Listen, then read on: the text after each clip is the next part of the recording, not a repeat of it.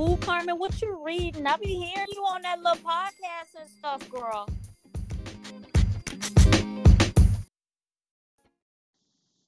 What's up, everyone? It's Carmen Wong, and you're tuned into episode four of What You Read in the podcast series. This is an episode I've been working on since the start of this series, and I'm proud to give it life. But I knew that I could not do this alone, so joined with me today virtually are some actresses and friends who understand language to be a powerful tool who negotiate the transformation of words from the page onto the stage and even onto the screens, who understand the ways words live beyond our own existence. These folks bring words to life, so I knew when creating this podcast, I needed to do an episode featuring monologues. I knew I couldn't fully discuss literature or showcase it without being inclusive to people and cultures and traditions that practice words in its oral form. I am in no way an actress, but I am a playwright who believes in the magic of words and approach it, writing that is, at times as a metaphysical thing. And so I understand the power dynamics and the ways that words can live, not only onto the page, but also in our ears, in our faces, and there with us. I'm excited that these guests are here and they're able to insert their voices and their talents into our ongoing conversation that we've been having these past three episodes about literature and the vast ways we find ourselves called to it. Also, I cannot believe that we are one month into when we first aired our first episode, episode one. I want to thank every single person for their support. We've had about 13 guests join us so far, and I plan to have much more. I can't wait to explore more and more as we share our craft and open up the conversations about literature, about the ways that we talk and form language around it. So, shout out to sustainability. Please, everyone, make sure you follow us on Instagram if you aren't already at What You Read in the Series for more content. Tag us and stay tuned, stay locked into this episode. You won't want to miss this. Hello, my name is Nzingha Lewis. I am a recent graduate of Howard University last year, 2019. I am currently a Los Angelian. I think I said that correctly. So I'm in Los Angeles now. Um, I am an actress. Uh, if you would like to follow me, my Instagram is nzingha underscore seven. That's N Z I N G H A underscore seven. And the piece I will be doing is um, from August Wilson's Jitney, and um, the character name is Rena.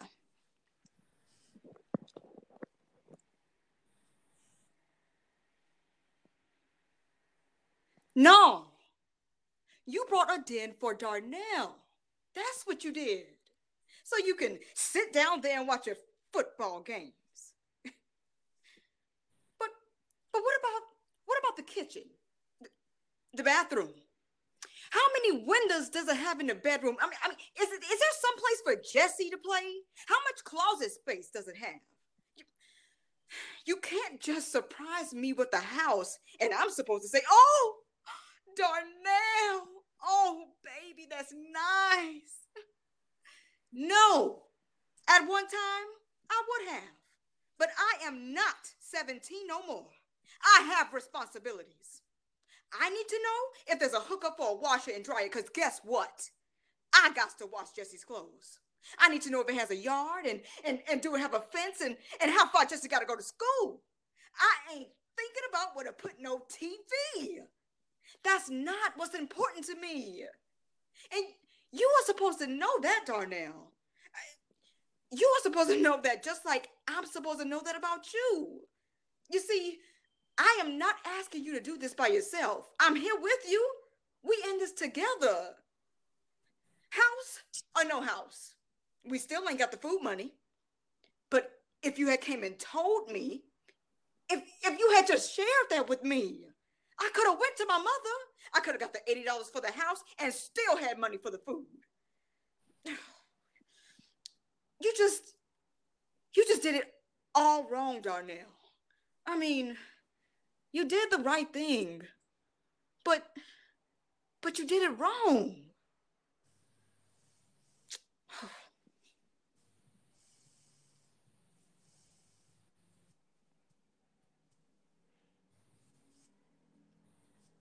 Scene. Hey everyone, my name's Allie Whitner. I'm originally from Cleveland, Ohio, and I graduated from Howard in 2018. Um, I've been living out in Los Angeles for about two years now and currently working at ICM Partners. It's a talent agency. And I've always just been really passionate about the entertainment industry, whether it's writing, producing, or performing. Uh, right now, I'm currently working on the untitled HBCU in LA series. It's pretty much going to be a YouTube series about Black millennials kind of just making their way and pursuing their dreams in Los Angeles. And you can follow me on social media. My Instagram is Ali, A L I dot Whitner. That's W H I T N E R. And the piece I'm going to be doing today is called Obsessed. I'm Not Obsessed. it's one of my favorite ones, and it's written by Jaden Biltz from Mississippi. Yeah, I'm in high school. What are my interests? Well, my friends say I'm obsessed with celebrities. I just want to say to them, look, you little two timing molded fruitcakes. I am not obsessed with celebrities. The truth is, I'm only in love with one Theo James. I know his age, address, full name, where he lives, and where his entire family lives. I mean, we're basically married. if you ever get to meet his family, you will love them. I'm sure I will. I plan on paying them a little visit, you know, just to ask them a few questions like, where's the nearest hardware store? Oh, and if Theo has any cameras at his house. That is the basic questions you ask your husband's parents, right? Yeah, I know this flight to England costs a lot of money, but he is worth it. Anything for my hubby. I'm sure that he's gotten the hundreds of letters that I've sent. He's just a little too busy to write me back. Oh, I know he would be so excited to see me when he regains consciousness anyway. What's that? You're calling the flight attendant to call the police. Oh, don't worry. He totally knows I'm coming. I gave him a little call the other day. I guess he thought I was some obsessed teen off the street, but I am so not obsessed. What? You think I'm obsessed too? no, ma'am. I am in love. Anyway, here we are. I'm so excited. Wish me luck.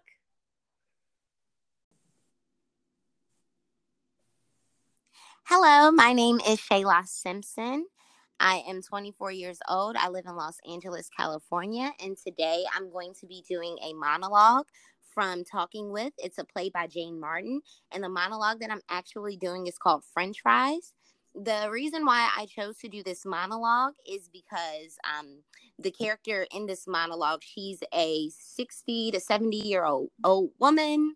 Uh, when I originally performed this monologue, I was completely dressed like an old woman with the hair and the makeup.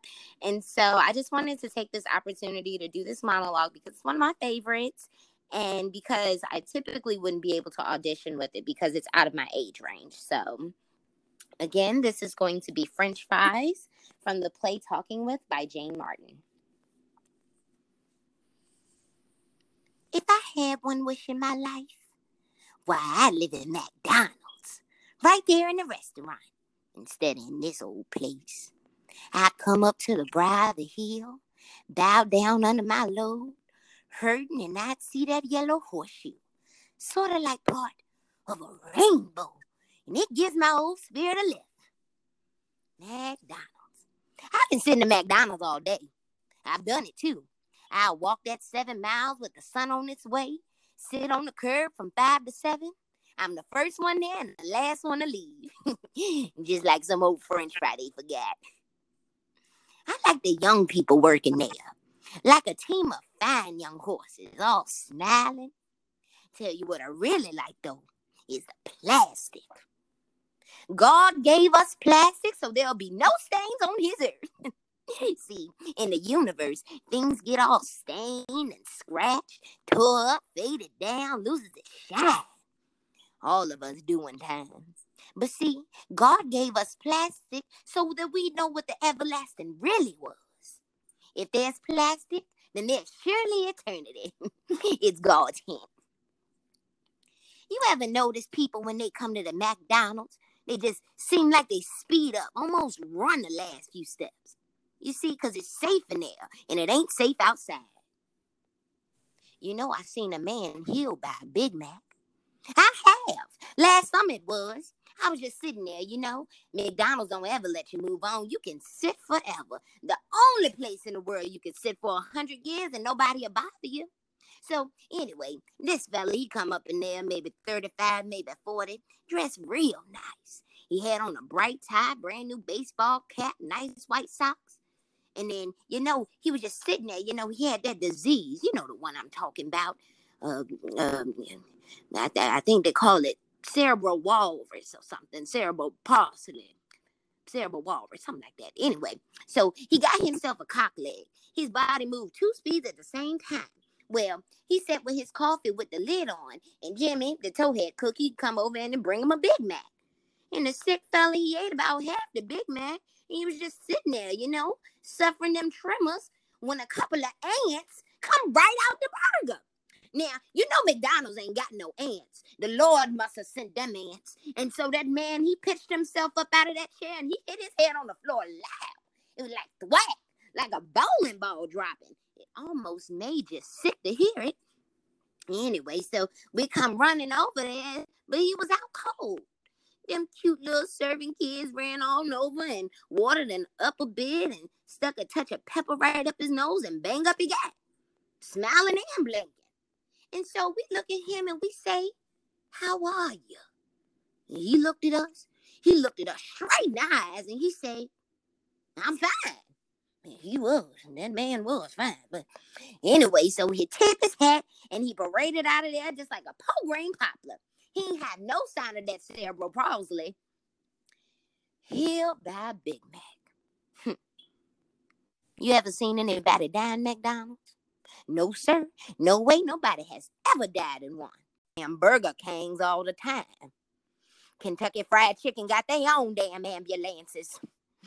Mm-mm-mm. Ain't nobody ever died in the McDonald's, no matter how hard you try. It's in the spices. Seals you in this life just like it seals in the flavor. Yes, yes. I asked my grandbaby Gerald if I could live there. See, they close up around 10 and ain't a thing going on in there till 7 a.m. I just sit in those nice swinging chairs and rest my head on those cool, smooth tables, sing my myself a hymn and sleep like a baby. McDonald's.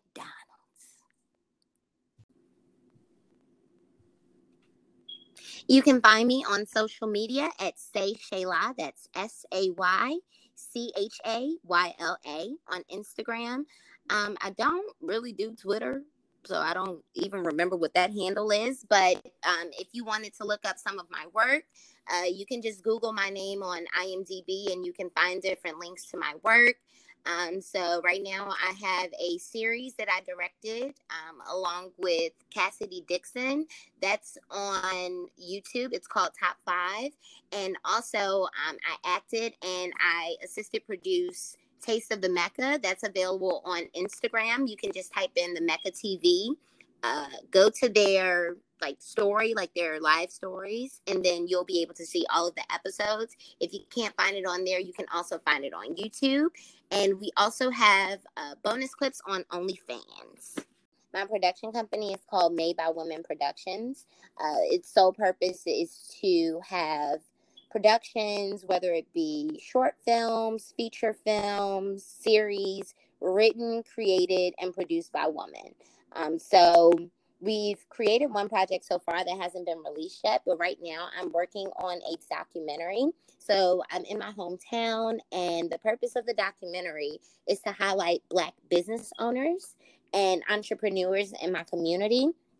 So right now, Richmond's going through this revolutionary change of um, gentrification. So in the same way that old abandoned buildings are now bars and, and restaurants, the same thing is kind of happening in Richmond. And so with this documentary, I really want to inspire more people to work for themselves, be entrepreneurs, follow your passions. I believe that most people that decide to take that route, they go against the status quo. Can all follow my social media page from my production company. It's made by Women Productions on Instagram. And you can also find uh, links to everything on the Instagram site as well. Hi, my name is Brittany Turner. I'm an actress, um, an activist, and an educator from Houston, Texas. Um, today, I will be performing a piece, um, actually, a speech by Fannie Lou Hamer. I've uh, included a poem leading into her speech. Um, Fannie Lou Hamer is a revolutionary woman who America tried to erase out of our history. And um, she is so powerful that I've decided um, to dedicate this piece of work to her.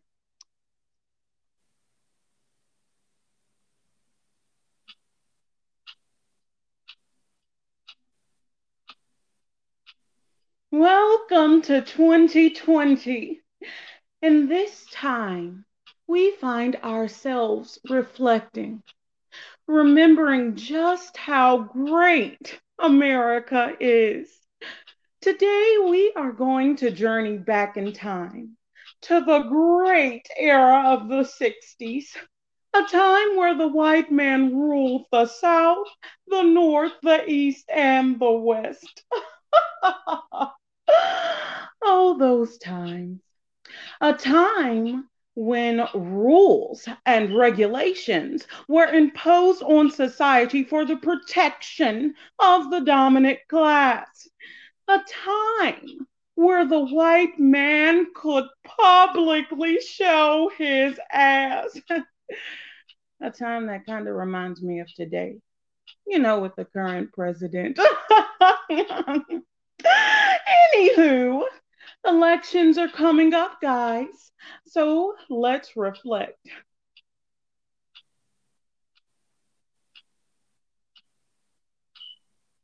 Let's elect and choose to remember this adventure, this struggle that was lost in time of our, our sister, our ancestor, who they tried to erase out our minds.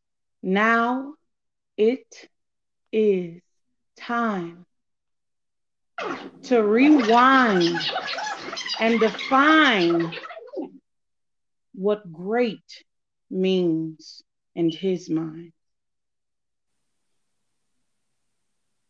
Mr. Chairman, and to the Credentials Committee, my name is Fannie Lou Hamer, and I live at 626 East Lafayette Street, Ruleville, Mississippi, Sunflower County, the home of Senator Eastland and Senator Stennis.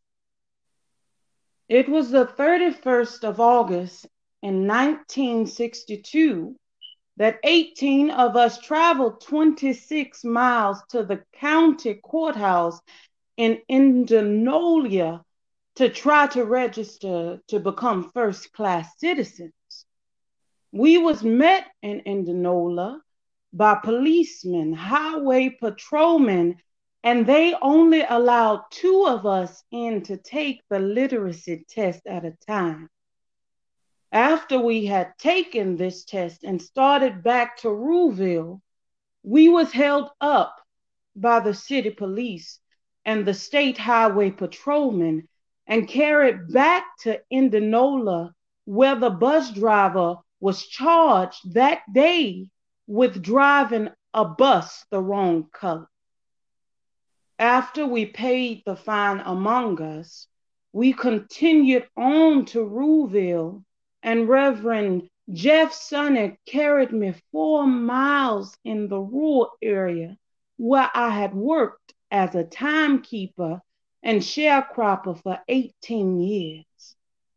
I was met there by my children who told me the plantation owner was angry because I had gone down, tried to register. After they told me, my husband came and said the plantation owner was raising Cain because I had tried to register. And before he quit talking, the plantation owner came and said, Fannie Lou, do you know, did Pap tell you what I said? And I said, Yes, sir. He said, Well, I mean that. Said, if you don't go down and withdraw your reg- registration, you will have to leave. Said, then if you go down and withdraw, said, you might still have to go because we're not ready for that in Mississippi. And I addressed him and told him and said, I didn't try to register for you. I tried to register for myself. I had to leave that same night. On the 10th of September, 1962, 16 bullets was fired into the house of Mr. and Mrs. Robert Tucker for me. That same night, two girls were shot in Ruleville, Mississippi. Also, Mr. Joe McDonald's house was shot in. And June the 9th, 1963, I attended a voter registration workshop. Was returning back to Mississippi. 10 of us was traveling by the Continental Trailway bus. When we got to Winona, Mississippi, which is Montgomery County, four of the people got off to use the washroom and two of the people to use the restaurant. Two of the people wanted to use the washroom. The four people that had gone in to use the restaurant was ordered out. During this time, I was on the bus, but when I looked through the window and saw they had rushed out, I got off the bus to see what had happened. And one of the ladies said, it was a state highway patrolman and the chief of police ordered us out. I got back on the bus and one of the persons had used the washroom, got back on the bus too.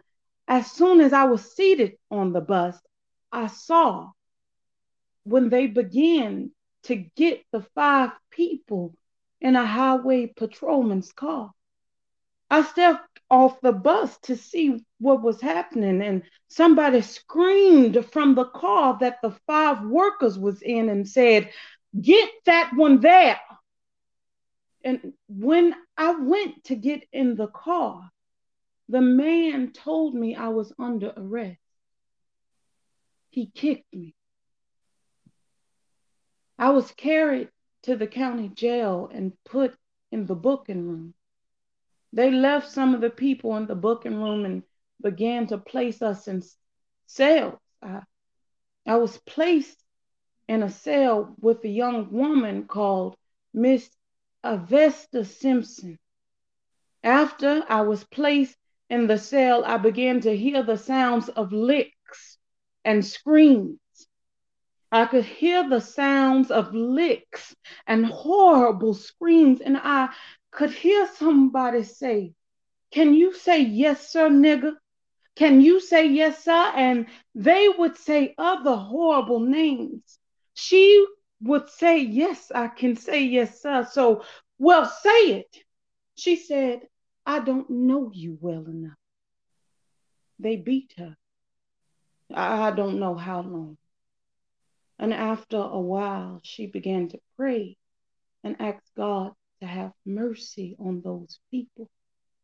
And it wasn't too long before three white men came to my cell.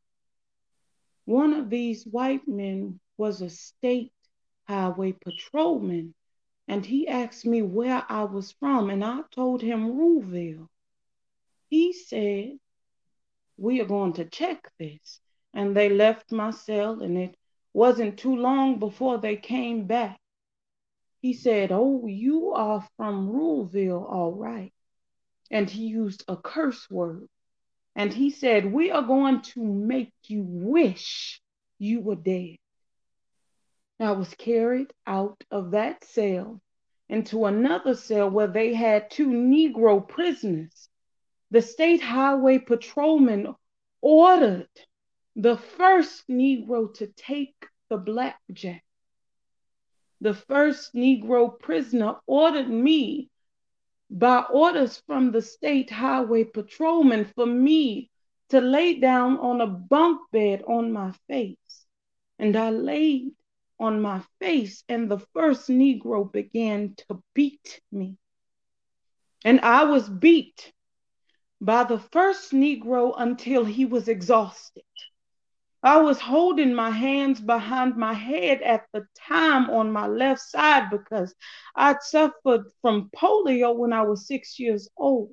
After the first Negro had beat me until he was exhausted, the state highway patrolman ordered the second Negro to take the blackjack. The second Negro began to beat me, and I began to work my feet. And the state highway patrolman ordered the first Negro who had beat me to sit on my feet to keep me from working my feet. I began to scream, and one white man got up again and began to beat me in my head and tell me to hush. One white man, my dress had worked up high, he walked over and pulled my dress I pulled my dress down and he pulled my dress back up. I was in jail when Medgar Evers was murdered. All of this on account of we want to register to become first class citizens. And if the Freedom Democratic Party is not seated now, I question America.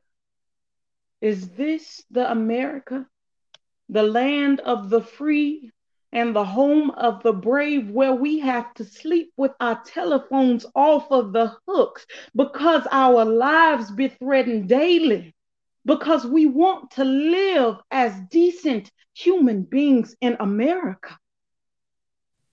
Thank you.